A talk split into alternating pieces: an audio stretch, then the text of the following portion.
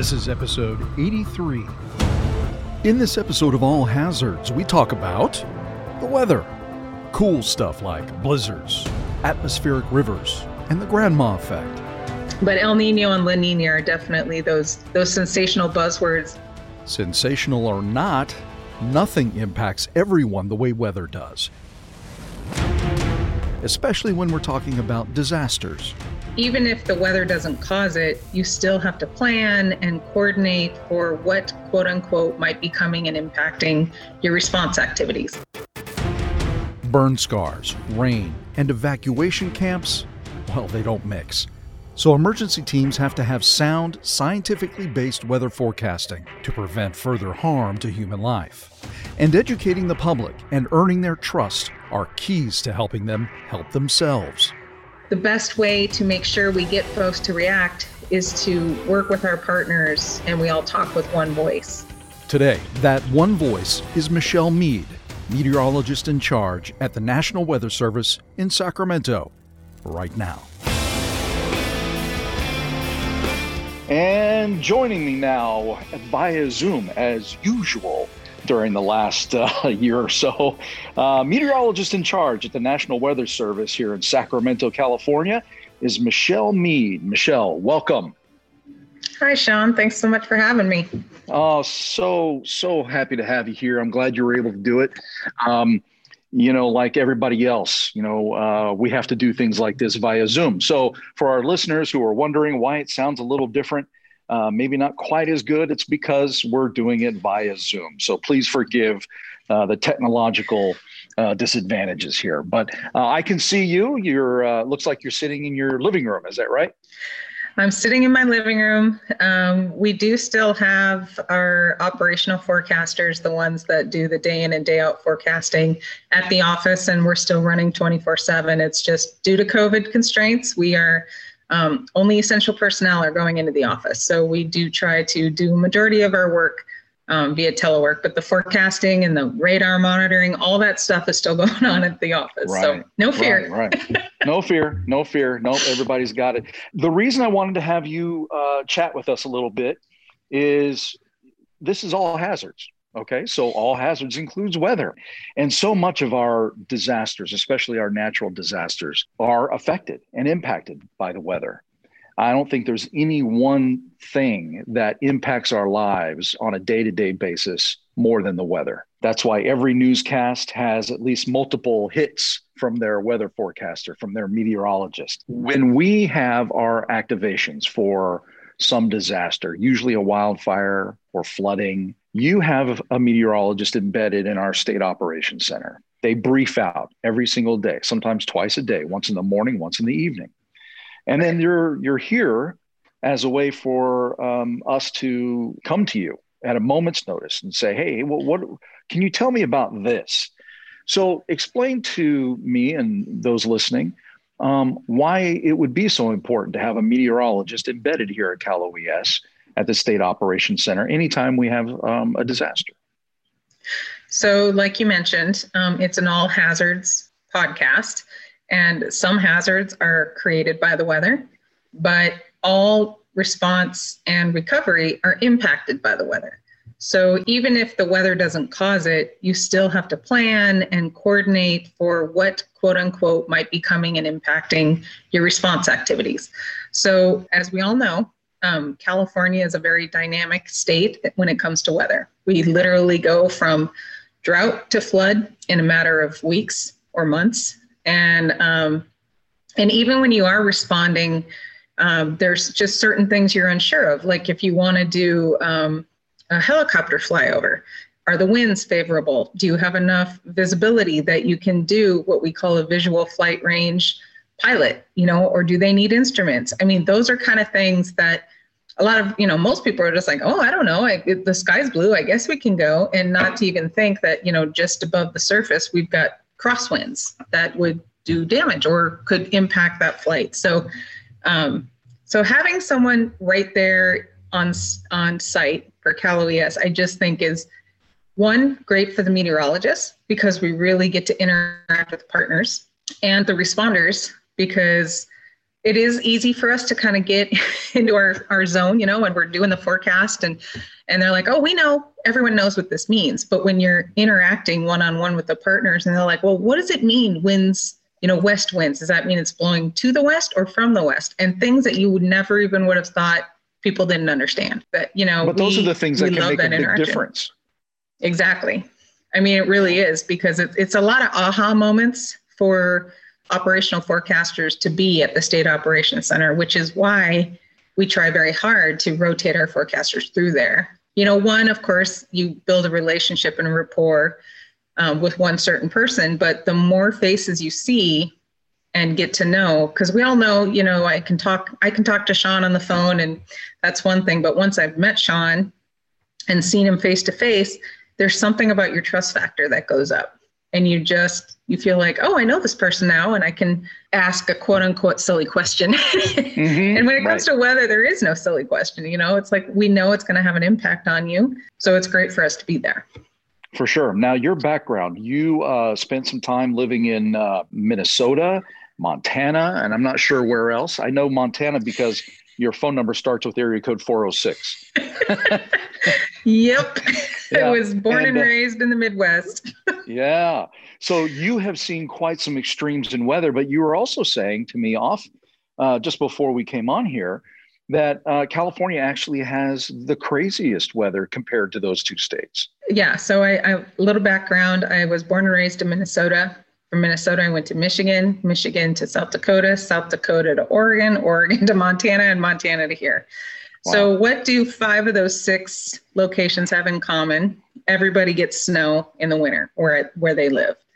So, when I first moved here, and you know, people were talking about getting it. I think it was like 2014. We were we had a cold outbreak, and we might get snow in the valley. And I was just like, "Oh, what's the big deal? It's a half inch of snow," and everybody was acting like it was the apocalypse. And so I literally had to take myself out of my reality and be like, this is a big deal here. They don't see snow in California. Yeah. So, um, so that was like my first aha moment. It's just like, you got to remember that, you know, snow to someone who isn't used to snow, it is a huge deal. So, um, it, you know, it was, it was a fun learning experience, but I will admit I've seen more tornadoes since I've been to California. Um, you know, we just had a storm last week that dumped over eight feet of snow in a matter of three days you don't see that anywhere. In fact, some of our, our national map makers, they didn't even have a GIS color code for anything over four feet because we just don't see snow like that, you know? And I'm like, well, we do out here. you better revise your color codes. And they did. They actually reached out and they said, we think there's a data problem. I said, no, that's because your color table doesn't go above five, feet.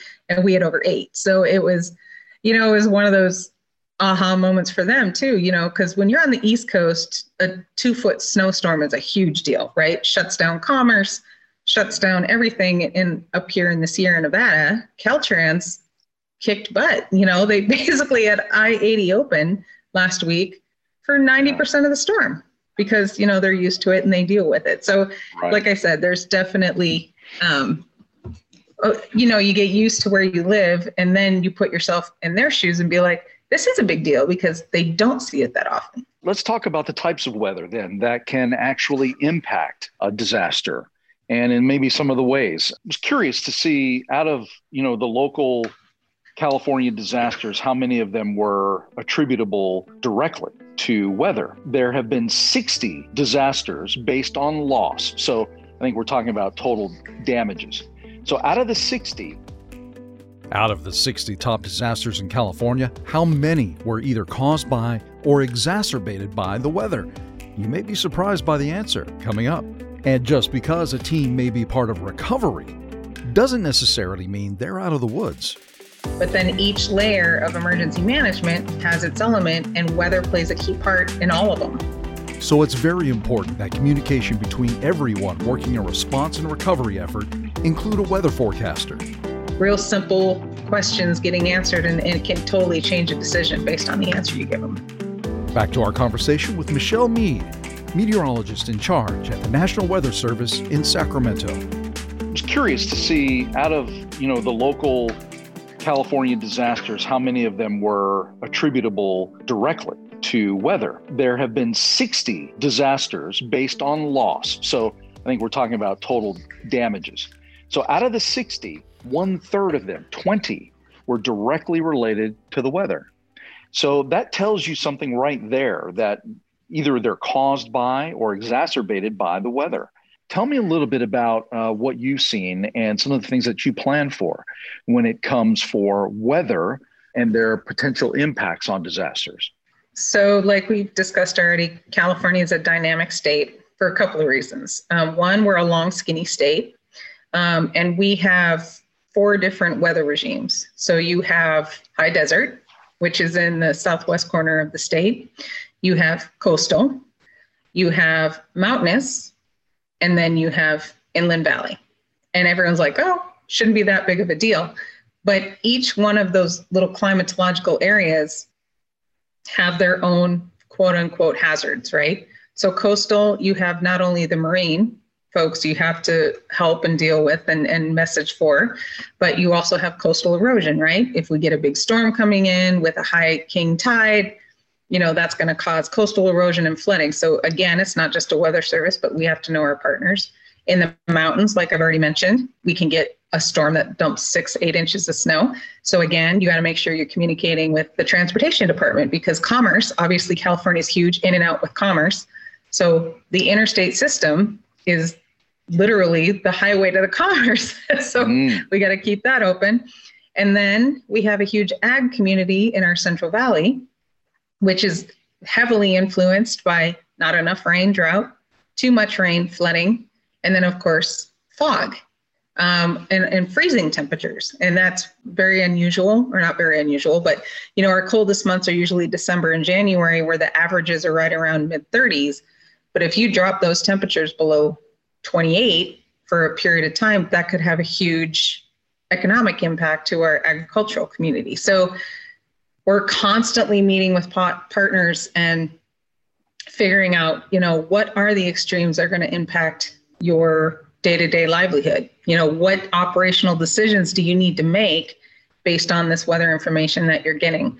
So when we go to cal oes you know we look at not only the disaster but what is the response and recovery activities is there an air element to it so now we need to know aviation is there a levee element we need to know flooding and inundation mapping is there um, a fire response with unfortunately tent cities that have to pop up. Now we're worried about severe weather and winds. So I mean, there's, you know, you don't even think about it. You walk in there and like, oh, here's the forecast. You're good to go. But there's so many layers of a disaster during and then the recovery and response afterward that all hinge on weather right. because you don't want to put your tent city in a low lying area because if we get a big storm then it's going to flood out so those are kind of things that a lot of folks just you take for granted, right? Oh, look at this nice big flat area happens to be right next to the riverbed. not, so, not a good place. No, no, no, no. Right. So, how often would someone in the State Operations Center, the SOC, the SOC, how often would someone uh, in there go to either you or whoever the other representative is there and actually proactively ask about the weather? Oh, man. So, I've personally been there at least a dozen times and like you mentioned, outside of the, the two mandatory briefings, we're pulled into meetings all day long. Uh, we're we're pulled into the legislative meetings. We're pulled into the command and general staff, um, the planning meetings, the operations meetings. So it's it's one thing to give the overall general picture of what's going to happen, but then each layer of emergency management has its element, and weather plays a key part in all of them. Logistics, planning, um, you know, response, all of those, like I said, when you're going to, what do they call it, pre-deploy or move things in certain areas, um, you know, is it is it dry enough that we can get a truck up there and it's not going to rain and get it stuck up there? You know, I mean, things that you just don't even think about actually are impacted by the weather. So it's, um, yeah, I think my, in the shifts, like you've mentioned before, 12 hour shifts, they go by fast because you're busy the whole time, mm-hmm. just getting asked you know, like I said, someone clarifying for me or asking me to clarify, you know, west winds, what does that mean? Can we fly that way or is it going to be a headwind or a tailwind? I mean, all of that kind of stuff is is just a matter of real simple questions getting answered, and, and it can totally change a decision based on the answer you give them. Right. Yeah. Can you imagine being a pilot who is flying one of those uh, fire retardant dropping uh, aircraft, and uh, you got to know not only which way you need to go, but which way the the fire retardant's going to go. Uh, if there are strong right. winds, it may not land exactly where you want it to if you're not uh, taking the wind direction and speed into account. So I, I think to me that's that's really fascinating. What also is fascinating to me is how, and you've mentioned it already, how diverse and extreme our weather can be. Climate change, whether you believe that it's happening or whether you don't believe it's happening, the weather changes sometimes day to day, week to week, or hour to hour. It can change. Looking at how dramatic our weather can change, um, let's look at it from a season to season point of view. Firefighters have started to reduce the number of times that they say fire season because in the old days it used to be during the hot months, the hot dry months. Now you start going into the fall and into the winter, there's still the potential for fire. In fact, look at the Thomas fire. Thomas fire right. broke out in what October and yep. uh, and really wasn't out until late or early December. And then, of yep. course, then we had the following mudslides in Montecito because of that looking at the the changing seasons what kind of a challenge does that pose for someone like you you're more of a short term forecaster is that right right we're considered um, what you call the operational forecaster so we're okay. we're concentrating on the week to 10 day period climate as we all know is like you said a yearly monthly yearly or seasonal average the Weather Service and the climate community, we have normal values that are calculated. Um, they're called 30 year normals because that gives you all the extremes and the highs and lows. And they're recalculated every 10 years. So we just ended 2020. So they are now recalculating the 30 year climates and they will go through 2020 and there have been a lot of folks who have done you know what do they call those um, bar napkin calculations ah. and um, especially folks who are kind of tuned in to the seasonal outlooks, they'll always they'll comment. They're like, California always is red in the winter. And what they mean by red is the temperatures are expected to be at or above average for the winter season. That has a lot of weighting to do just with the last 10 years because we have been so warm. Um, so when it comes to our daily job of forecasting, um, we look at something that are called return intervals, and those are those um, really intense rains, um, like with an atmospheric river like we just had. How often do we see rains like this? Um, we can look at them in terms of return intervals. Like amount of rain at this point only happens like once every 10 years, is kind of what we're looking at. Well, those numbers are shrinking. you know, instead of every once every 25 years, they are becoming once in every 10 years. So that means the storms that we are getting are more intense, dropping more rain at once. The heat that we're getting is more intense and it's lasting a lot longer. When we're talking again about the, the climate elements, anyone who lives along the coast of California, I would dare to bet, and my brother lives in LA, so I know this, about 95% of the population doesn't have air conditioning because they've never needed it, right? You've always got the sea breeze and it cools you off and you know, there's like one day where it's unbearable. And when they say unbearable, it's like 85 degrees. Just take the last five years and they've hit 90, 95. And when you don't have the infrastructure in place or, you know, air conditioners for folks, it can cause a big impact for people. Um, I apologize if you oh, can hear my phone in the back, right? um, but yeah, we are definitely seeing, you know, those those abnormal things becoming more the normal. But the message really hasn't gotten out. You know, it's like, oh, it only lasts a day. I mean, my brother has lived in LA for 25 years and just got air conditioning this year because he's like, last summer was unbearable. We couldn't sleep. Our house was 90 degrees. You know, I mean, so it's just again, so think about it in that respect. If you live along mm-hmm. the coast and you never had to dream about air conditioning, now it's almost becoming a must. It's always been a must in my household, But you get the point. Climate change is happening, whether you believe humans are causing it or not. And in time, accurate, trustworthy public information and direction are going to play important roles in saving lives. The best way to make sure we get folks to react is to work with our partners and we all talk with one voice. So let's finish our chat with Michelle Mead. So, looking at um, some of the, the changes, a few years ago, I think it was 2015, 2016, we had that uh, El Nino, the, the Godzilla El Nino. And uh, that was supposed to be uh, the savior for our drought. It was supposed to really kind of put the nail in the coffin for the drought that we had endured for four or five years straight. Yep. And uh, while we did get a little more rain, we didn't get quite what was expected. How important then is something like an El Nino? Again, not just so much from the forecasting point of view, which you know you could talk about, but also when it comes to the the resulting impacts, or or maybe in this case, what was hoped for in terms of an impact when that either does or doesn't come to fruition, how disappointed are you as a forecaster? Or, I mean, you know, because we were really counting on that. Well, and and we actually went into that season asking people not to count their eggs before they hatch because California is so incredibly dynamic, and not all El Ninos are created the same.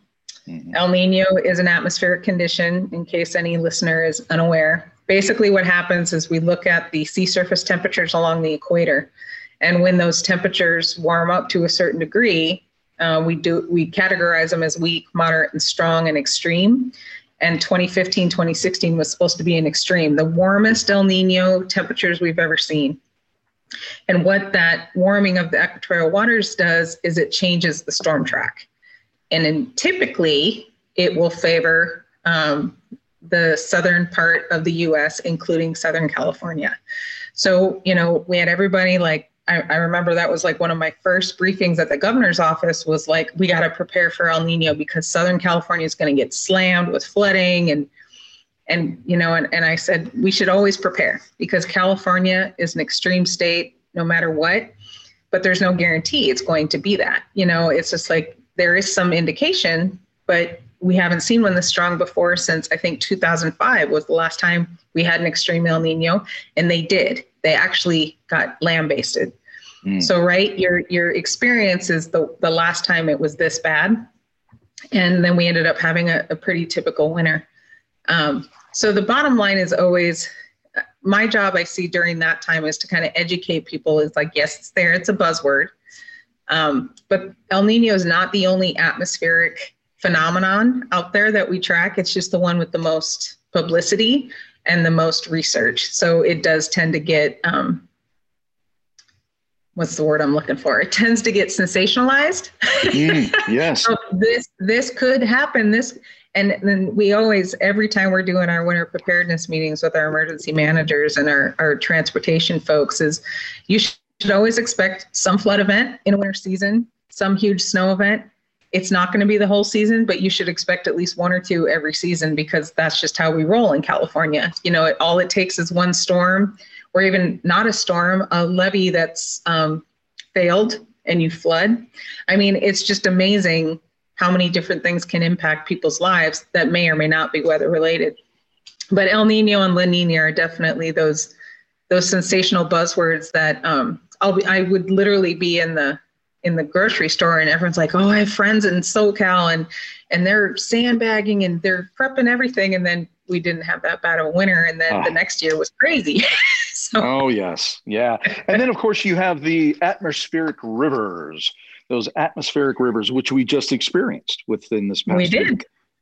Yes. And uh, I was down in Santa Barbara for part of that, and I swear to God, I thought I was back in Florida in the middle of a monsoon the sky opened up and it just raindrops the size of golf balls. It was crazy. And then it cleared up and it was beautiful. But I also heard that the Sierras got upwards of eight feet of snow. It's it's amazing. It, it is amazing. And and you know, basically an atmospheric river for California, it's like our version of a hurricane, right? We get as much rain in one storm as you can see in a week's or even a month's worth of time. Um, that storm at the end of January, for folks who don't know, the um, eight station index, which is the Central Sierra, basically gave them their entire month's worth of rain. in Ooh. one storm. So it's like I said, they are extreme events. Um, and this one was actually a little more beneficial because it stalled, which is why we had the ribbon um, along and south of I 80 for about 24 hours.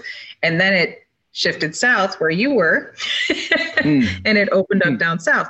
That typically doesn't happen. We usually have one that'll go through or it'll stall and that'll be the end of it. But this one stalled and then it decided to dive. So the whole state benefited. That usually doesn't happen with our atmospheric rivers. It's like a corridor along it. I 80 seems to be a favored location. Don't ask me why. It's got to do something with topography and the and the way the waves are going. But um, you know, it's it's either extreme north uh, along the Oregon border, the I-80 corridor, or Southern Cal. Those are the three places that our storms tend to hit pretty hard. So, um, but over the last several years, we've even seen that change. You know, where um, we're starting to see more in, in places that don't typically see the the fire hose, so to speak.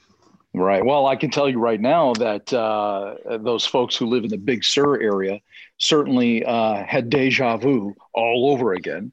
Uh, yeah. Part of uh, Highway 1 completely washed out. A big section of the highway is now in the ocean. Um, and now they've got to figure out what to do about that. And that's another yep. perfect example of how Mother Nature can create its own disasters, even on a smaller scale. It doesn't have to be a hurricane, it can be just heavy rain that all of a sudden washes out a, the side of a mountain. Right. And we actually, um, we're not us in Sacramento, but I know the Monterey and the Oxnard office were highlighting the potential that this portion of Monterey County, um, the southern edge of Monterey County, is is where it stalled, right? And they said we could see upwards of uh, 10 to 12 inches of rain in a day and a half. So that message got to Caltrans, and they actually preemptively were telling people stay off Highway 1 because it's a huge rock landslide. And it was the perfect call because what started as a, a little dribble, right, turned into the whole washout of Highway 1. So it's it's those relationships and that communication um, that we strive for in the weather service. You know, we used to kind of be this, we, weather forecasting is a commodity, right? If you have a cell phone, you can get a forecast. Might not be from the weather service, um, but the one thing the Weather Service does have is the protection of life and property. And how we do that is through the warning, watch and warning process. Um, we're the only agency that are that have the right and the ability to issue flash flood warnings, tornado warnings, severe thunderstorm warnings for the sole protection of, of life and property. But if we say it and nobody reacts, then it's a failure, right? The best way to make sure we get folks to react is to work with our partners and we all talk with one voice. Um, and what I mean by that is, you know, if Caltrans, which I'll take last week's storm as a perfect example of it, they started changing their message signs a day before the storm and said if you know if you can't get to your destination by seven o'clock on tuesday night don't go until the weekend you know? Mm. and they were retweeting all of our social media graphics and saying you know here's the time to travel. If you can't get there don't go. And that i like to call it the grandma effect because the grandma might not know who the weather service is or oh they're always wrong right? I hear that all the time. It must be nice to get paid to be wrong half the time um, so they might not trust me. However, their grandson or their son might work for Caltrans and he calls her and says, Hey, Nana, big storm is coming. Um, are you, you know, do you have enough food? Do you have extra lights and blankets? And oh, okay. And then if she reacts and then her neighbors see she reacts and they're like, well, who'd you get that from? Oh, my grandson works for Caltrans. And it's just amazing how that, that community ripple effect right. comes in when we're all saying the same thing. So Nana tells two neighbors who then they tell two neighbors and so on and so forth. exactly. Yeah. Yeah. Hey, whatever it takes to get people to do the right thing. Right.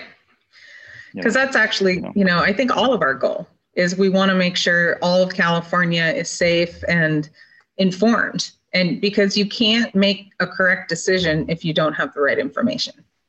For sure. Absolutely. Um, one last uh, couple of things I want to chat with you about. Uh, looking okay. back at uh, at Oroville, and then within just a very short few months after that came the Camp Fire. So here you have Oroville, which is all about uh, rain and about um, you know the spillway and the potential uh, for for that the emergency spillway to give way, um, flooding downstream. Uh, to just a few months later, where you had the Camp Fire and that was all about dry and windy conditions. Does that surprise you, looking at such dive, um, such a wide variety of conditions in such a short period of time?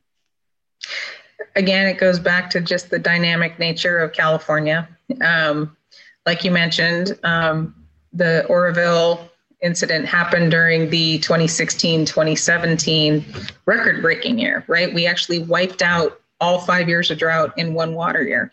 Um, so we had everything was already literally filled to the brim, including the Oroville spillway.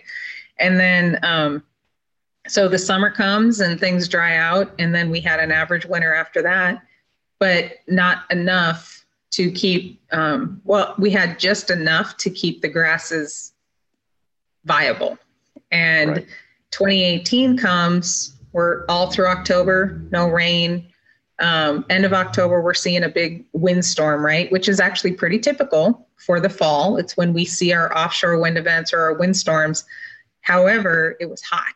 I don't know if you remember, but it was it was abnormally hot, and we had this big wind event coming. And the fuels. So typically, for the those in the fire community, they look at something live fuel moisture is what they look at. And in November, because the days are shorter and we have rain, which we hadn't had, you'll see those moistures coming down where they they can't carry fire. Is basically the bottom line. Well, this particular instance, those fuel moistures were way back in August. They were as dry as they were in August. So mm-hmm. when you have heat, susceptible fuel, which is the grasses, and then a huge wind event, Jarbo Gap, which is um, just outside of Paradise, was gusting over 65 miles an hour. You know, and, and we're talking in less than or just over a year that much of a change happened where, you know, you went from flooding and crazy water to back to drought or considered drought conditions.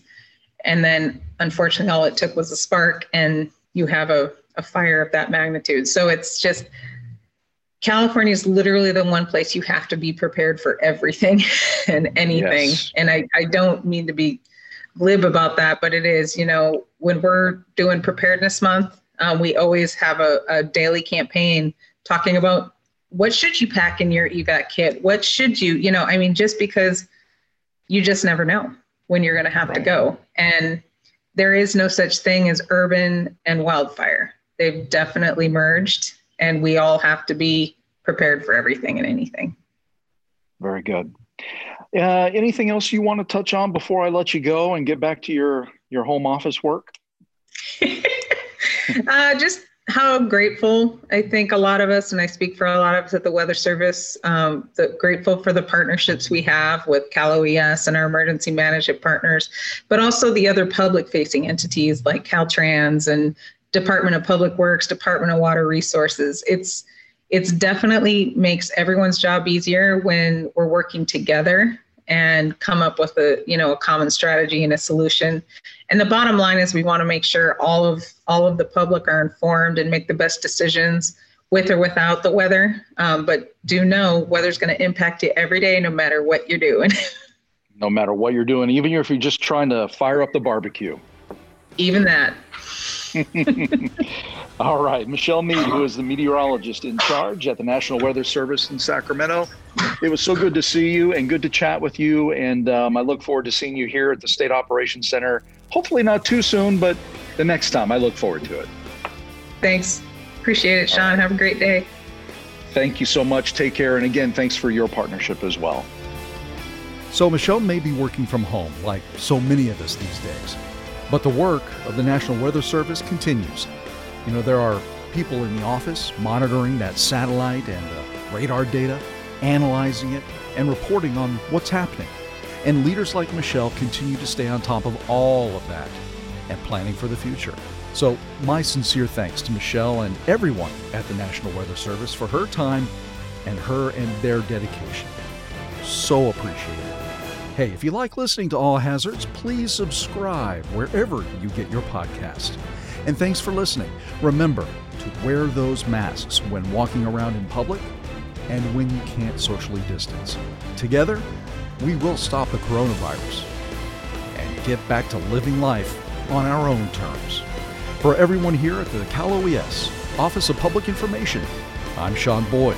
Take care and be safe. You've been listening to the Cal OES All Hazards Podcast. Don't forget to check out our podcast page where you can find past episodes along with show notes and links. And give us a social shout out. Tell others about us on Twitter and Facebook. And let us know what you think. We'd love to hear from you.